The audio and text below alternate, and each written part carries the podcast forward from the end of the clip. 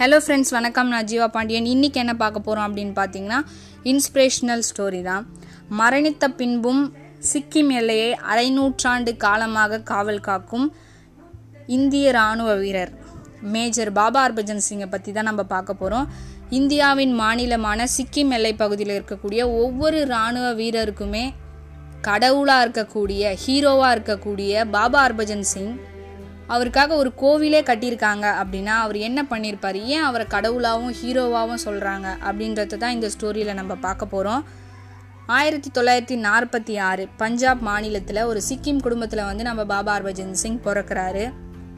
தொடக்க கல்வியும் உயர்கல்வியும் முடிக்கிறாரு.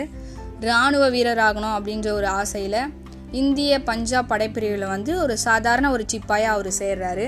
ஸோ சேரும்போது அவருடைய வயசு வந்து பத்தொன்பது.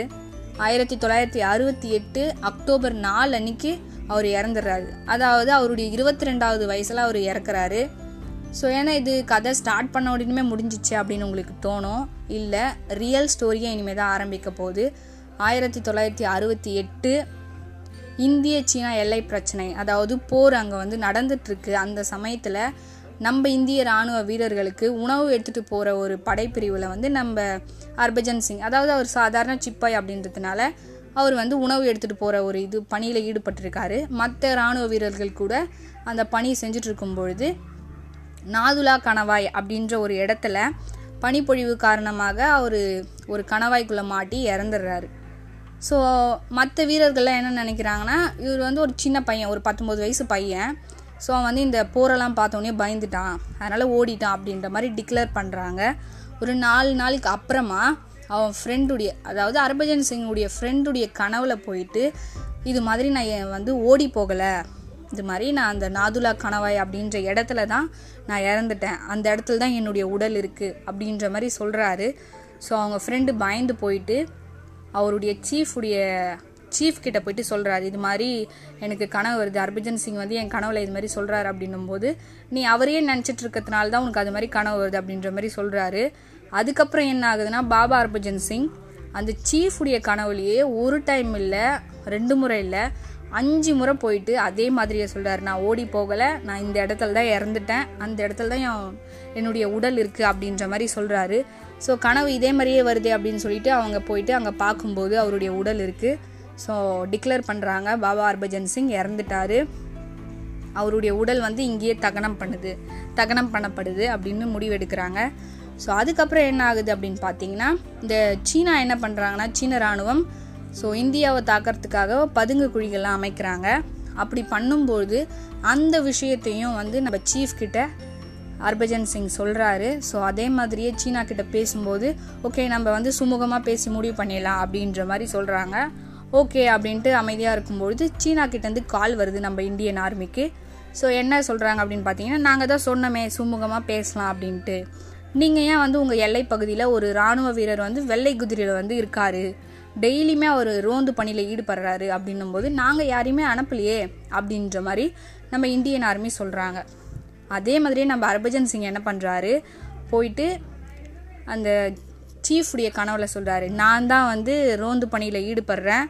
நான் இறந்தாலும் என்னுடைய பதவிக்காலம் முடிகிற வரைக்குமே நான் வந்து இங்கே என்னுடைய நாட்டுக்காக தான் நான் உழைக்க போகிறேன் என் நாட்டை வந்து நான் காப்பாற்றுற அளவுக்கு நான் என்னுடைய எல்லையை வந்து நான் பாதுகாத்துட்டு தான் இருக்க போகிறேன் அப்படின்ற மாதிரி சொல்கிறாரு ஸோ எல்லா எல்லா இராணுவ வீரர்களுக்குமே வந்து ஒரு வியப்பளிக்கக்கூடிய விதத்தில் அது இருக்குது ஸோ இப்படி இருக்கும்பொழுது எல்லாருமே நம்ப ஆரம்பிக்கிறாங்க.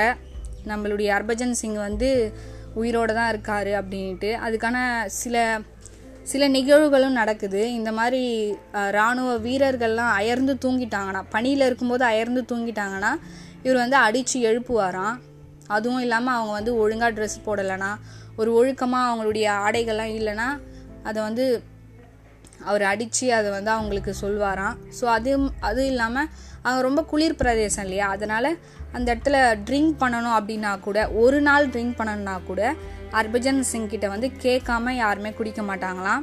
அதுவும் இல்லாமல் சீன வீரர்கள் கூட அவர் இருக்காரு அப்படின்ற ஒரு நம்பிக்கையில் பயந்துட்டு அட்டாக் பண்ணாமல் இருப்பாங்களாம். ஸோ இந்த ஃப்ளாக் டே அப்படின்னு சொல்லக்கூடிய அந்த நாளில் வந்து சீன வீரர்களும் நம்மளுடைய இந்திய ராணுவ வீரர்களுமே சேர்ந்து நம்மளுடைய ஹர்பஜன் சிங்க்கு வந்து பூஜை பண்ணுறாங்க அவருக்கான ஒரு கோவிலும் அங்கே கட்டப்பட்டிருக்குமா? ஒவ்வொரு ராணுவ வீரருமே அந்த கோவிலுக்கு அந்த கோவில் போயிட்டு பார்த்துட்டு தான் வந்து மற்ற மற்ற வேலைக்கு போவாங்களாம். ஸோ ஹர்பஜன் சிங் மேஜர் பாபா ஹர்பஜன் சிங்க்கு வந்து கேப்டன் பதவியும் கொடுக்கப்படுது. அவருக்கு மாதா மாதம் வருமானமும் கொடுக்கப்படுது. வருஷத்தில் அவருக்கு விடுமுறையும் கொடுத்து அவருடைய சொந்த ஊரான பஞ்சாபுக்கு இந்த பிஸியாக இருக்கிற இந்தியன் ரயில்வேஸில் ஒரு ஃப்ரீ சீட் அவருக்காக ஒதுக்கப்பட்டு அவருடைய உடைமைகள் வந்து இரண்டு இராணுவ வீரர்களோட அவருடைய சொந்த ஊரான பஞ்சாபுக்கு அனுப்பப்படுது. ஸோ திரும்பி அவருடைய அந்த உடைமைகள் ரிட்டர்ன் வரும்பொழுது அவங்க ஊர் எல் அவங்க ஊரில் இருக்கிற எல்லாருமே வந்து ஒரு விழா கோலம் எடுக்கிறாங்க நம்ம ஹர்பஜன் சிங்க்காக. ஸோ ஹர்பஜன் சிங் வந்து அவருடைய பதவிக்காலம் முழுவதுமே வந்து நம்ம ஒவ்வொரு இராணுவ வீரருமே இன்று வரை ஒவ்வொரு இராணுவ வீரருமே அவர் பாதுகாத்துட்டு வராரு. நம்ம நாட்டையும் பாதுகாத்துட்டு வராரு.